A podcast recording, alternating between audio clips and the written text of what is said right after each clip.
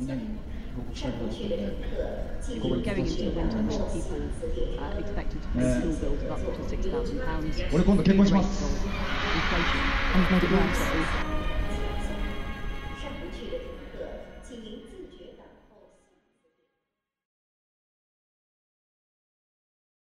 大家好，欢迎来到我们的节目。我今天仍然是在我平时的常驻地进行录音，也就是澳大利亚的悉尼。然后靖宇同学现在并不在他平时常住的地方，他目前正在一个人在曼谷进行旅行。来，靖宇同学跟大家打声招呼。大家好，欢迎来到我们的节目。因为一些个人原因，没有想到第一次节目录音我就不在自己的常住地。嗯，但是我虽然人在曼谷来了，也才刚刚一天，我又找到了一个很符合我们这个话题的。昨天我去一家餐馆吃晚饭，然后当我发现来过曼谷的朋友可能知道，曼谷非常非常的堵车。嗯，我如果再打车赶到下一个地方，可能会有点来不及，所以我想说，要不我还是坐公交好了。因为我来之前完全没有做任何功课，我其实并不知道在曼谷怎么坐公交车，刷信用卡吗？还是他只能刷充值卡呢？还是他只能用现金来支付？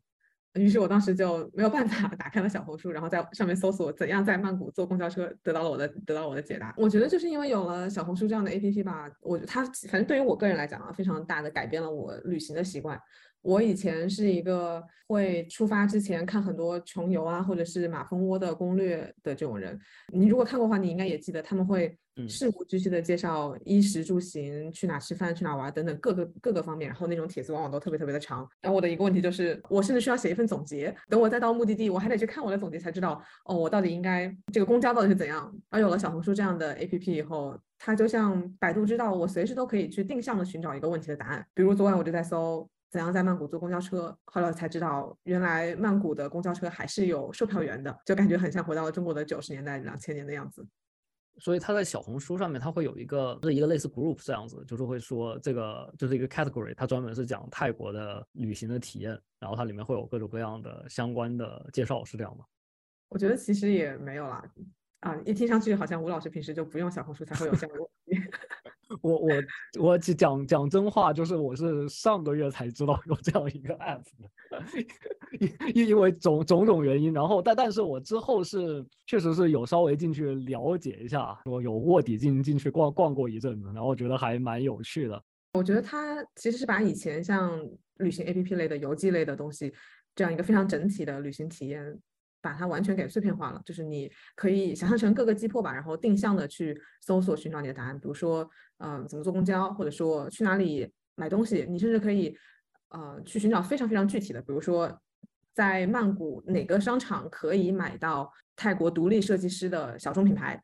这些哦东西以前可能在你看马蜂窝或者是穷游这种网站的游记的时候，你是需要浏览大量的游记，然后可能哎你运气好碰到一个人，他恰好在里面这么写到了。而小红书这样生活类的 APP 是很好的帮你解决了这样的问题。嗯，我觉得主要是一个契机吧，就是对于我来说，其实我以前在旧金山生活的时候也是不用小红书这个 APP 的一个主要原因是，我觉得上面同质化的内容太多了。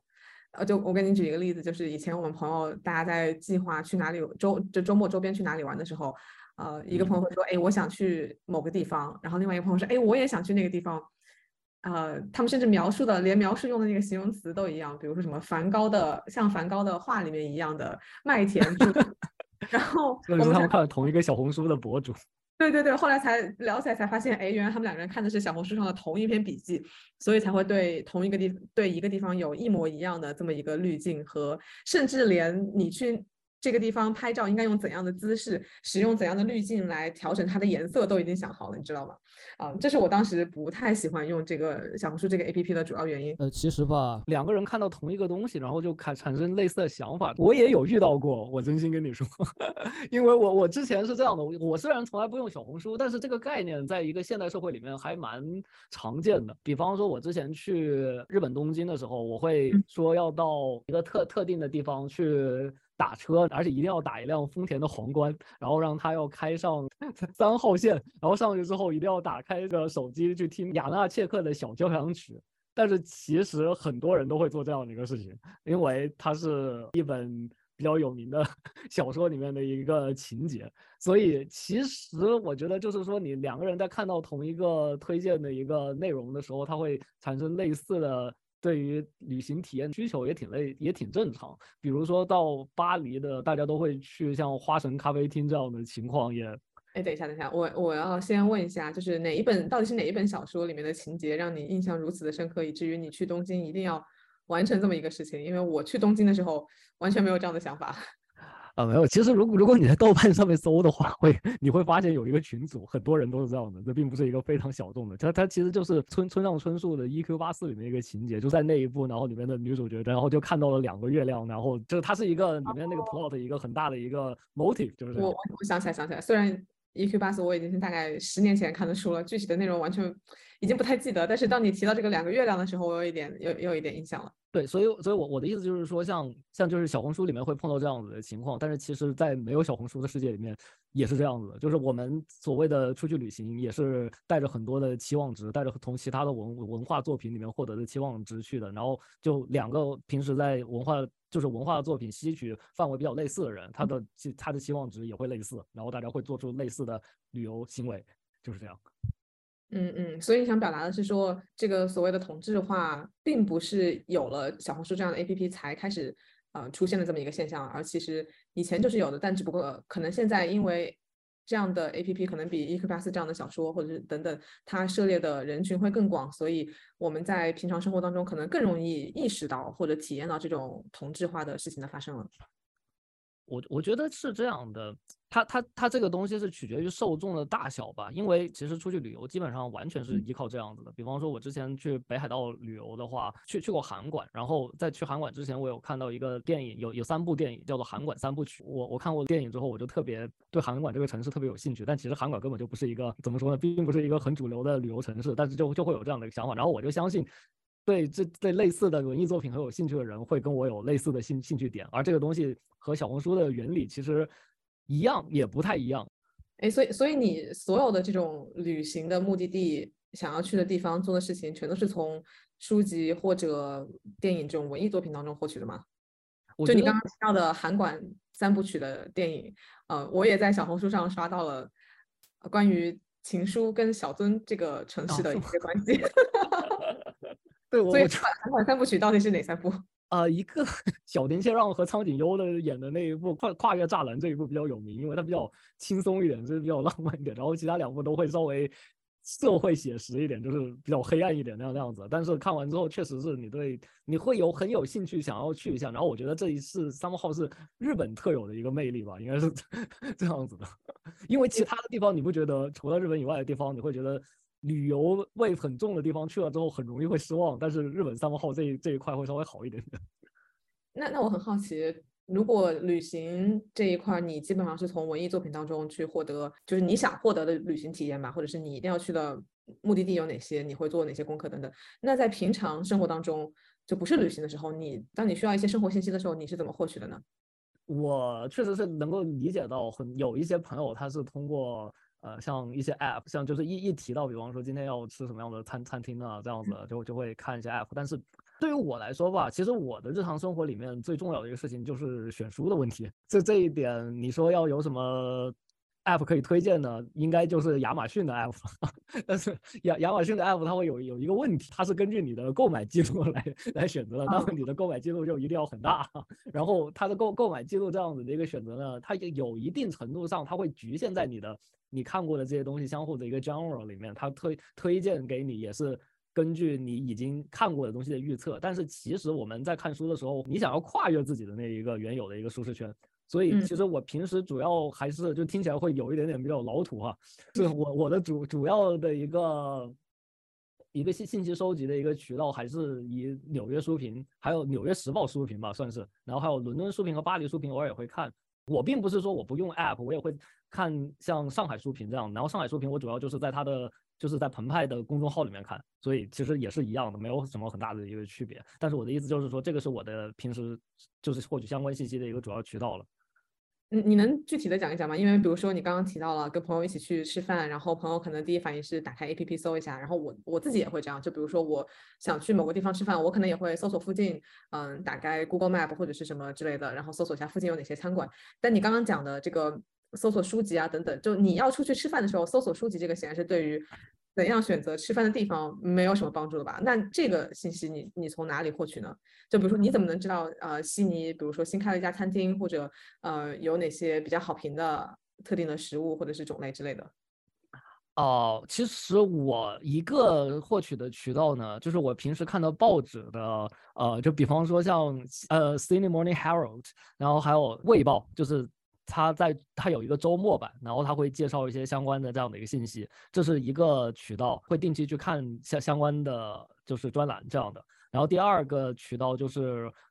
我有时候也因为我生我现在生活的一个区域就是餐馆会是一个餐馆比较集中的一个区。然后我平时会经过，我就会看，我这个 看起来还蛮有意思的，下一次可以试一试这样子的。然后这就是有时候会经过一些餐馆，你会觉得里面的装潢，然后它的菜品看起来也都比较有意思。然后第三个情况就是会听朋友推荐，这样我主要就是依赖这三类的一个对像餐馆啊或者其他的相关活动的一个推荐了。嗯，我已经很久没有听到人讲他是从报纸上获取。餐馆的信息了，我我我理解这个没有办法，因为这个是我的我的专业要求，我要每天看报纸，就是尤其是政治相关的内容，所以我每天是一定会看正常的，像《Sydney Morning Herald》这样的报纸肯定是会看的，然后还有其他的一些像像《Daily Telegraph》。这样子，它虽然比较偏，就是有很很明显的一个政治立场的这样的报纸，但是它还是会就是给给你一些信息。然后我我还会看 The Australian 这样子的，虽然它是默多克集团的报纸，但是呃相对来说，就是你知道它的观点了，你还是可以从他的观点里面看到一些他收集到的情报。就是当你把左中右这样的报纸全部看过之后，你大概对一个事情发生的一个情况会有一个锁定这样子的。然后，因为我的一些专业要求，要求我每天都要摄入这样子的信息，所以其实我的信息摄入不是非常需要像小红书这样的，或者说在我的信息的就信息需求这样的一个食谱里面没有它的一个位置，它不太能满足你就是在专业知识方面积累这种需求，对吧？或者更多的说，就是目前的我的使用方法已经满足了我的需求，我并没有一个额外的一个 niche 需要去被满足。对我，我也有，其实我也有朋友像你这样，他们。是会看新加坡的本地的报纸跟本地的新闻的，所以有时候我跟他们聊天，他们都会觉得，他就会提出说什么你你居然不看本地新闻，你居然不看本地报纸。我是我是觉得新加坡的本地新闻都没有特别有意思了，所以我不太我不太怎么看报纸。但我也有朋友像你一样，嗯，对，那你你平时对你的当地的这种信息是怎么收集？就是小红书这样的 app 吗？嗯，因为我我觉得我的情况跟你比较不一样嘛，你在澳洲已经生活了很久了，而我才到新加坡半年的时间，所以我基本上刚刚经历了一个从零开始积累全新，在一个全新的国家积累全新的生活经验的这么一个过程。嗯，所以我觉得小红书这样的 app 对我在这个过程当中是非常有帮助的。我我给你举个例子吧，就是。前段时间我发烧了啊，不是 COVID，就只是可能是流感或者什么，就发烧了好几天。是 COVID 也无所谓了。然后，然后我呃，可能有的听众朋友应该知道，呃，在美国，如果你去看急诊是非常非常昂贵的一件事情，有的人甚至。在自己已经都不太行的情况下，还会要求说千万不要打九幺幺送我去急诊，嗯，就是因为他们无力支支付这个医疗费用嘛。然后我在那天晚上发烧的很厉害，就整个人睡不着觉，特别难受的时候，我当时有想过去看急诊，但是我又不知道。你说在美国吗？在新加坡的时候，就是在新加坡的时候，但是我又不知道在新加坡看急诊贵不贵，是像像美国那么贵呢，还是它在一个可承受的范围之内？嗯，如果就算是价格可以承受的话，我又应该从。我又应该去哪一家医院？对我来说是最方便的，嗯，因为可能有公立医院啊、私立医院啊，可能不同的医院有自己比较侧重点不同，然后有的医院可能，嗯，周围去的人比较多，或者是比较比较 popular，大家你如果去看急诊排队的时间会比较长等等这样一些问题。哦，OK。嗯，但当时的情况下，就是我是从小红书上找到了所有我需要的信息，就有人非常总结了一张表格，上面有新加坡各个不同区域，就是中部、西部、东部等等各个不同区域对应的。呃，有开设急诊的医院的地址、名字、联系方式，大概的价格是多少？它是公立医院还是私立医院等等，非常非常有效的信息。嗯，甚至有一些还总结，还会特地总结说啊，如果你是小孩子生病，呃，那么你可能应该送到哪一个儿医比较好？如果你是成人生病，那你可以去一个随便一个怎样的医院都可以，诸如此类的。我在我在当时的情况下，是真的觉得它对我非常有用，因为首先我在新加坡也没有，就是刚到新加坡的时候也不认识几个朋友，啊、就算我认识朋友，我的朋友可能他们也没有自，他们自己也没有去过急诊，他们自己可能也不知道怎么看急诊。嗯，与其在那个时候我挨个的发微信或者是 WhatsApp 去问说怎样看急诊，哪个医院比较好，哪个医院比较便宜等等，我觉得当时的情况下，我的朋友可能也不一定能解决我的问题，反而我是在小红书这样的 APP 上很快的找到了我需要的答案。嗯，啊，哇！嗯对我感觉我感觉你为这个相关的 app 设计了一个非常好的一个应应用场景，你知道吗？就是他们可能自己都没有意识到，原来哦，原来我们做了这么大一件功德，这样这这样的一个情况。那那反过来说，像我刚才讲的第一层面的，就是像每天收集一些 random 这样子的一个信息，就是嗯一些新推荐的东西，让我知道一些我以前不知道的东西，这样子的，就是能够定期获取一些新的资讯这样子的情况，你一般是怎么怎么做的呢？我平时就是像我刚才说的，我就是看看报纸，然后一一个报纸就是我刚才说的这个 Sydney Morning Herald，但是这个一般比较贴地。就然后另一个报纸就是我会看的就是那个 Australia Financial Review，然后上面就是讲就是财财经方面的嘛，就是尤尤其是最近的房价呀、那个利率啊、那个股票这样子的一些东西。我想知道你平时像这种类似的，就是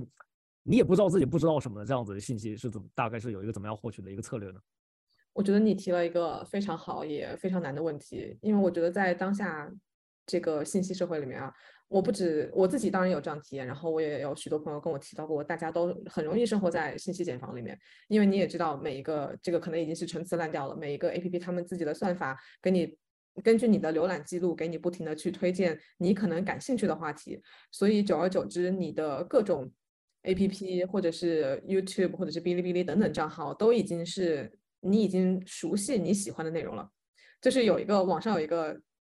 怎么一我觉得一个非常形象的形容，就嗯是这个号已经养好了。你你懂我意思吗？就是有时候我真的觉得我的号已经养好了，然后为了打破这样的信息茧房，我觉得唯一有效的方式还是跟人面对面的交流。嗯，我其实很喜欢，我个人很喜欢做一件事情，就是呃，如果在朋友家，我要看一看他的 YouTube 上面啊有哪些推荐内容，然后就会发现，哎，有一些我从来没有看过的内容，我觉得很有意思。嗯对，就是我好像是有这样的，就是虽然我们就是离开国内的时候，F 这个发展的这么这么先进吧，但是我记得当时大家已经开始就是互相会 share，就是互就是在聚会的时候，大家会会互相会看你有用哪些 App 啊，我有用哪些 App 啊，然后你的微博上面会 follow 哪些人呢？我的微博上面会 follow 哪些人？哎，要不要这个这个人蛮有蛮有意思的，就是哎，我看你有 follow 这个，然后我我也有这个这个和你那个比较类似，就这样子，就是大家会成为互相的一个。怎么说呢？一个内容编辑，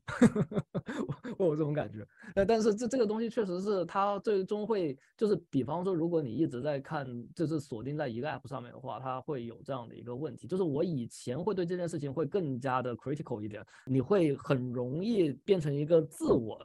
去确信一些东西，因为他们看到的就一直是类似的内容。第二个人会确认第一个人说的一些东西，然后你你也会更加的确认一些东西。一些概念是实际存在的这样子，但虽然它不一定是真的存在。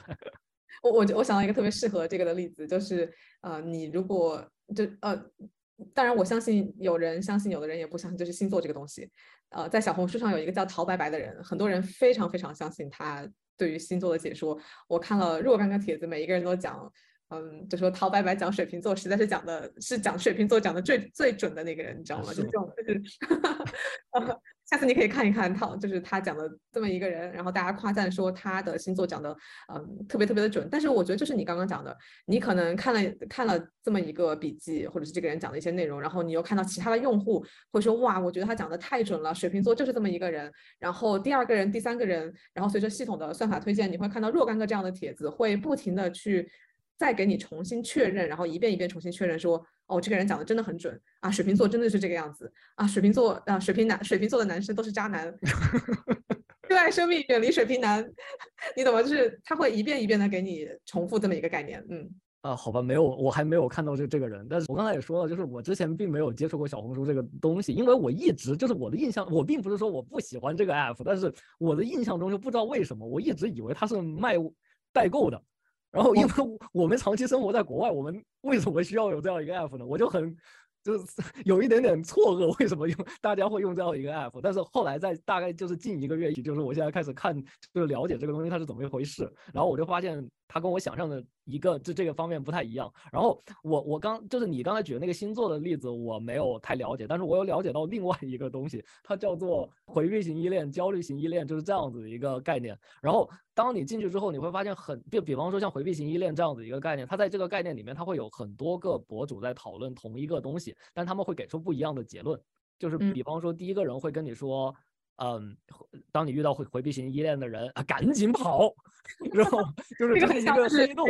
呃，珍爱生命，远离水瓶水瓶男，感觉是一样的。呃，对对对，就大概是这样子，就是意思就是说，你不要去浪费你的时间去当呃那个什么圣母，拯救他，呃，就就这样子，你不要试图去拯救他，没有用的，就这种人，他他就是这样的，你拯救不了他的，这是第一种。第二种就是，但是这个时候马上就会有另一个博主出来告诉你，当你碰到这样的人，这才是真爱呀，你要用你的爱去感化他，当你能够感化他，让他感觉到正能量的时候，他就会变成一个特别好的人，你们就会在一个特别好的关系里面。对，我看到有人就是说，怎样把一个回避型依恋的人变成一个安全型的人。哦，对，大大概就这样。嗯，就是是这样的。他我我就发现了，他有一个机制，就是他会在一个概念里面给你，就是他尽量在逻辑上做到周延。意意思就是说，他他把各种情况都考虑到里面去了，所以让你会觉得这个概念的解释力会非常强。这我觉得这这可能就是我虽然没有看星座这样子，但是我可能觉得这是为什么大家现在会觉得就是一些星座博主或者说星座这个东西听起来越来好像越来越就越来越好像有道理的这样这样一个原因，因为就是它这一个同一个概念里面，你就可以就是你一定能够找到你 你讲对你你心里想说的那个，一定有博主会为你说出来。嗯嗯嗯，而且他讲的还不会让你觉得是那种。他一定会讲的让你觉得有一定的道理，而不是说这个话讲的是会针对每一个人都适用、泛泛而谈的这么一个东西。对，因为因为我觉得就是你最后会找到那个，就是符合你想想的那一个，然后其他的那些讲的就是没有打中的，他就会在像一个这样自然淘汰这样子，就会在浪里面逃掉这样。然后这个这个东西其实并不一定就是说小红书或者说国内的情况特有的，因为我我觉得我有一些朋友他们会凸显出我们。就是中文的 app 里面的一些特殊的情况，但其实在英文的，就是比方说 YouTube 上面这个情况也是类似的。就是我有一阵子因为一些原因在 YouTube 上面会看那些就是做一个做这种 productivity 这这个 business 的一个 YouTube 就这样一个 YouTuber，然后他们就会告诉你怎么能够提高自己的呃执行力啊，就是是那种什么告诉你一个什么哈佛毕业生一天一个哈佛学生怎样呃。呃，哈佛学生的一天一天如何高效工高效学习十二小时这样的视频是吗？呃，这这这这是这是 vlog，呃，这这是一一种，然后还有一种呢，就是专门教你怎么就怎么把时间控制的更好。然后我就发现，在一个 productivity 这一个 umbrella 下面，就有很多很多很多不同的。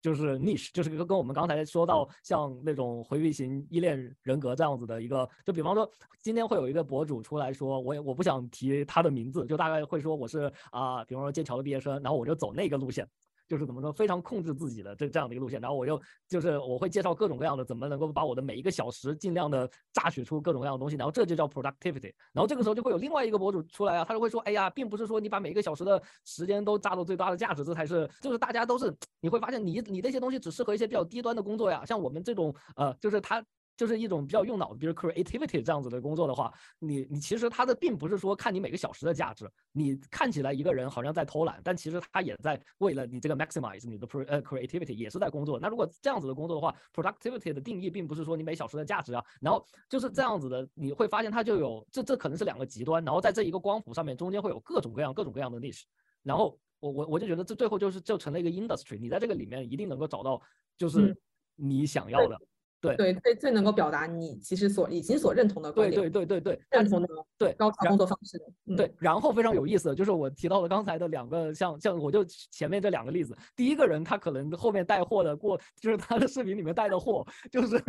就是一些很奇怪的东西，比方说我他会推荐一些，比方说什么样的键盘适合你这样打字比较可以比别人快个零点零一秒啊这样的，以及甚至的就是他会。我我看他推荐有一种胶布，它是专门粘住嘴巴，你知道吗？就是这样子可以让你在晚上保证你不会用嘴巴呼吸，只用鼻子呼吸，来提高你的怎么说呢？它又可以提高什么人的就是脑部运行的含氧量这样子的，就是吗？对对，这是第一种。然后刚另外一种呢，它就不是这样子，他会给你推荐一些奇奇怪怪的，比方说就是就是他他的一个主张就是说前面那那一部分人的 productivity 这种方法是是不适合 creativity 这样子一个人群的工作的，个是要有创造力的人群的。对对对，他就会推荐一些，比方说是就是适合这样一群人的比较。就是你可以说就是比较又懒又有点懒散，但是又想要有 productivity 这这样这样子的一一群人的各各种各样的东西，比方说一些奇奇怪怪的跟正常人想法不太一样的一些笔记本啊，就是就是就是做嗯计划这样子的这个 planner 这样子的一些东西。然后但但是不了不管怎么说，他们就是利用自己的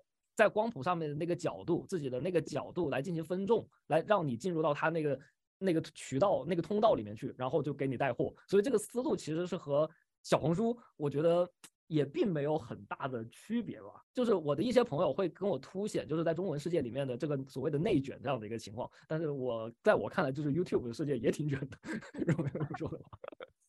就好像现在很多人都讲，已经不再是一个任何人都可以当一个主播，然后带货赚钱的时候了。现在各种 KOL 他们的人设以及他们所非常针对的目标群体，已经已经是一个非常难找到自己特定的目标群体，并且能够向他们输出足够多的内容来完成自己这么一个人设的这种状态的感觉。对，就是以前我很 crit critical 这样的一个事情，我就觉得你陷入到这个东西里面去了，其实你你的想法是被人控制住的。就是我们会想一个问题，那为什么要 productive 呢？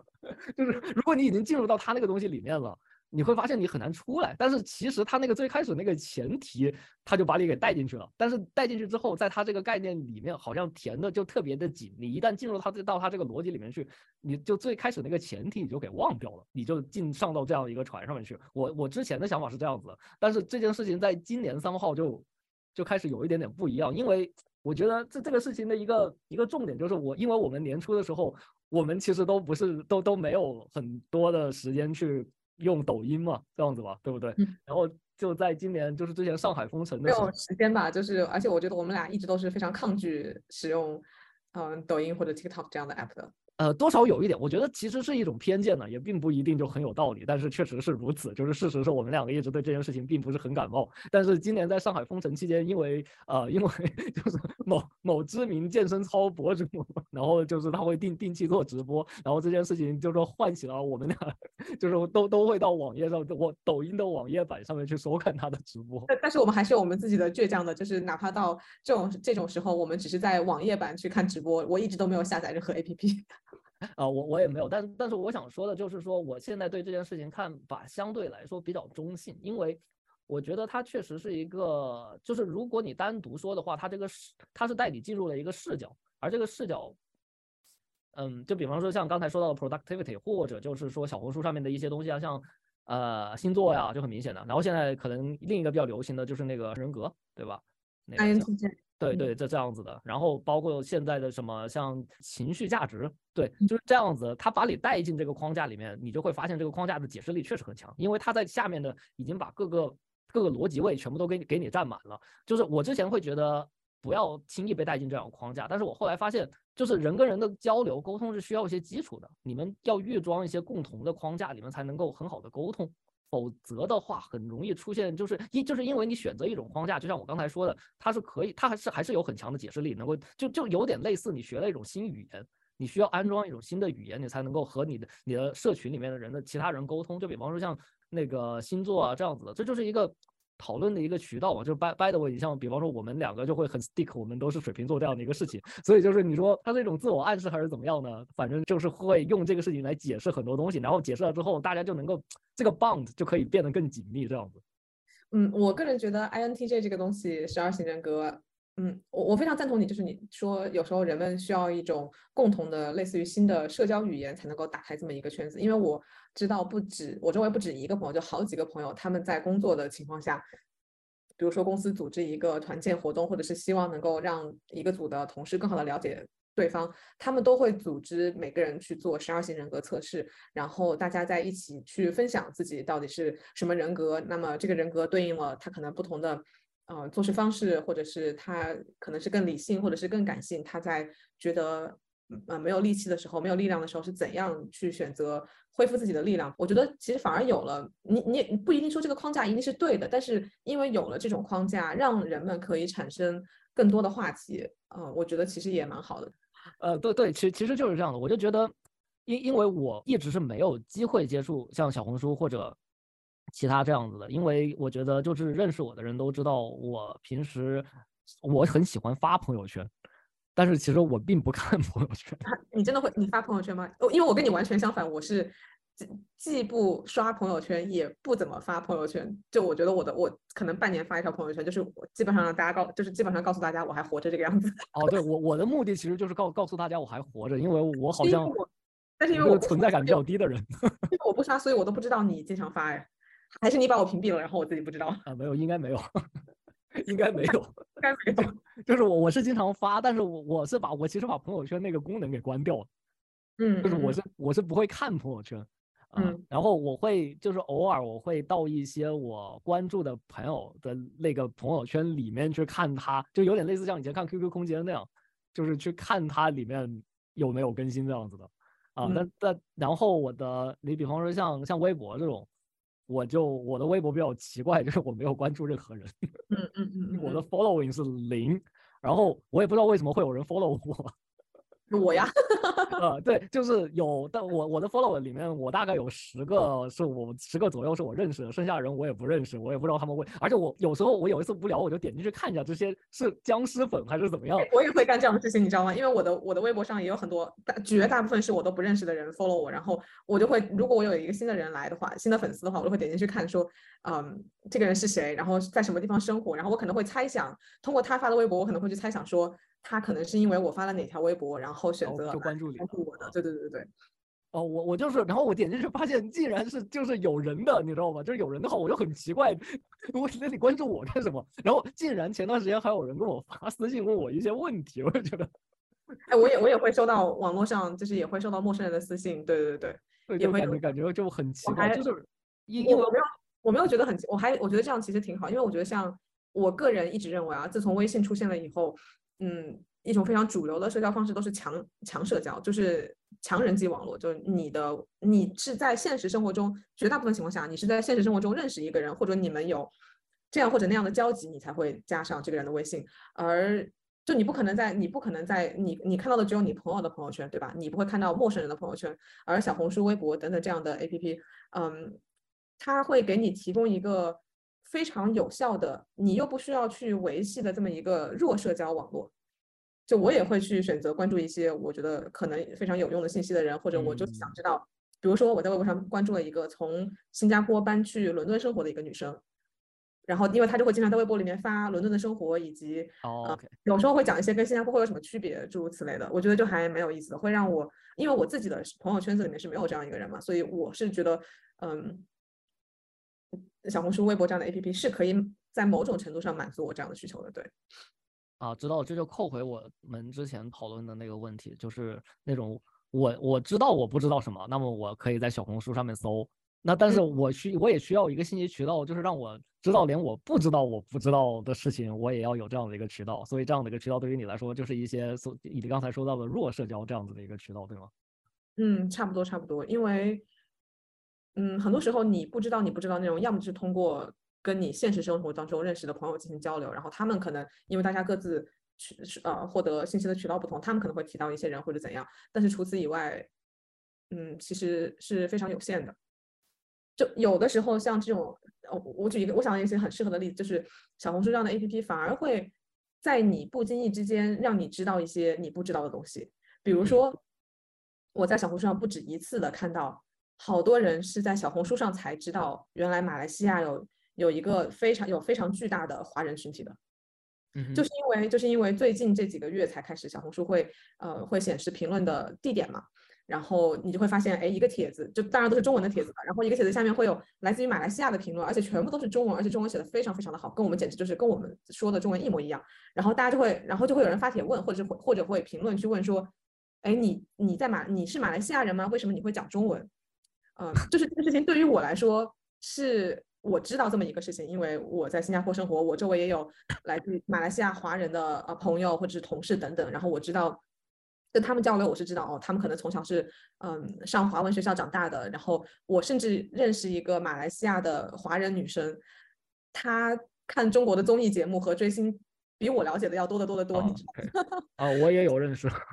所以对我来说，这些是我知道的内容，但是可能对于很多人来讲，他们其实是不知道哦，原来马来西亚有这么多的华人，他们还在学习，呃，使用在生活当中、工作当中等等学习使用华语，接受嗯华人的文化，甚至在某些情况下更好的传承了一些华人的传统文化的。对，是的，我觉得这么说来的话，就其实今天这就回到了我们今天的一个主题问题了，就是其实我们一直在讨论的一个问题，就是在想小红书这样子的 app，因为。之前像《奇葩说》里面有一期，就是刘琴老师有提到一个，就是当时在讨论一个问题，要不要发明一个推出前任点评 app 吗？就是你 肯定不支持，我知道。什么？我觉得你肯定不支持。然后扯远了，扯远了。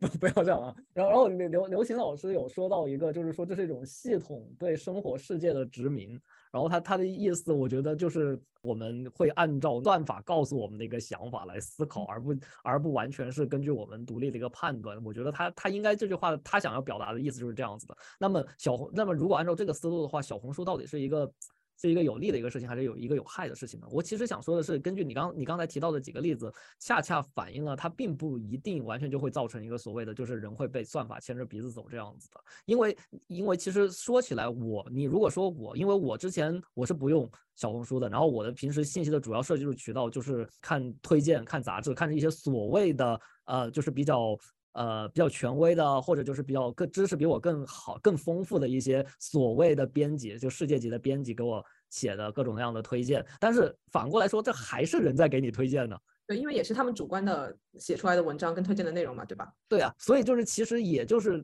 另外一个人在向你推荐一些他觉得感兴趣的内容呀，对不对？然后像小红书是这样的，就是我觉得你刚才提到的这两个例子都特别好，因为就是他最后还是告诉了你，就是他仍然是为你，你根本不知道自己不知道什么，还是打打开了这样子的一扇门。我觉得我们只要保持这扇门的开放和畅通的话，它一定最后就能够让让我们能够更好的理解彼此，能够做到就是让这个世界更加和而不同吧，就这样子。嗯，我个人觉得，至少是我这一一两个月我在。因为因为一些原因，我感觉好像突然一下就是跳脱出了我之前的一个舒适区。我其实周围的圈子的朋友相对还是比较类似，就是我我我相信大多数人也都是这样的吧，就是不会说就是谁专门找一个朋友，然后你们根本就聊不到一块去，然后你们就是朋友，也不会有这样的情况吧？嗯，就是然后然后我们平时聊的东西吧，会就是在我们看来会感觉就很正常，这是很正常的聊天内容，很自然。但是这两个月因为一些原因呢，我就好像。突然觉得发现了自己的，就是我的一些知识结构这种东西，好像也不是很自然，这是一个突然意识到的问题。然后为什么会意识到了这样的问题？我感觉就是突然一下被拽出了一个舒适圈这样子。你要你要给听众们讲一下绝绝子的故事吗？啊，就是 就是我我们昨天昨天晚上在在那个在 re 稿的时候，就是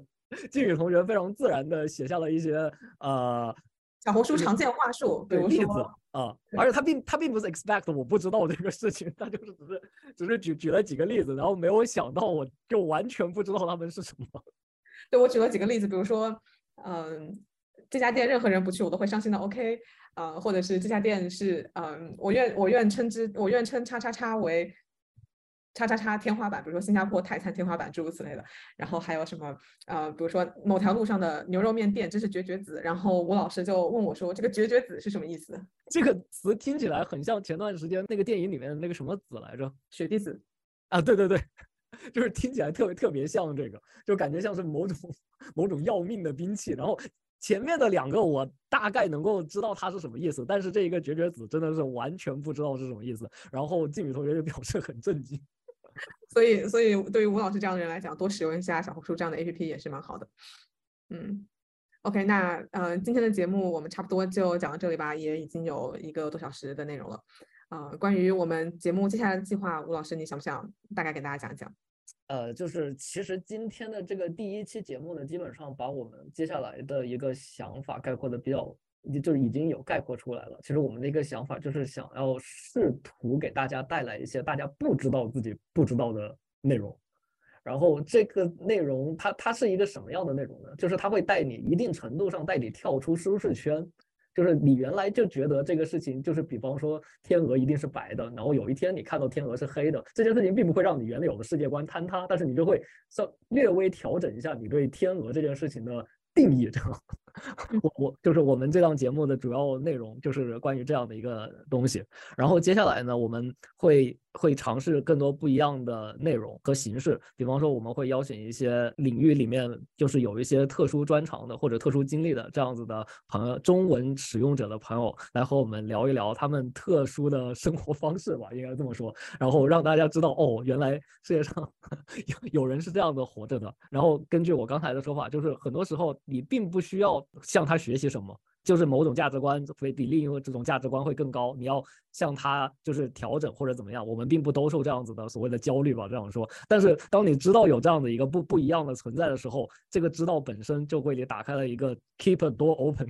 对对对，我觉得大我我非常赞同，就是我们不会去 judge 别人的生活方式，我们只是想向大家展示一种可能你在你平时生活中遇不嗯很难遇到，或者是嗯想象不到。别人会有的生活经历，或者是呃人不同的人会有的一些想法，对于同一个话题、同一个公共事件，大家会有不同的观点等等，这么一个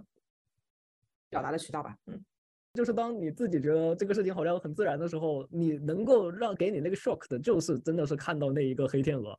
也就你也就接受了，然后这件事情就进展了。然后一旦当你接受了这样一个东西，你会发现世界也很不同。然后我也希望能够我们这档节目能够给大家带来一些不一样。好的，那今天的节目就到这里了。呃，目前我们计划以双周播的形式，加上各种不定期的日常，以及面对各种突发情况做一些番外节目。那感谢各位的收听，我们下期再见。下期再见，拜拜。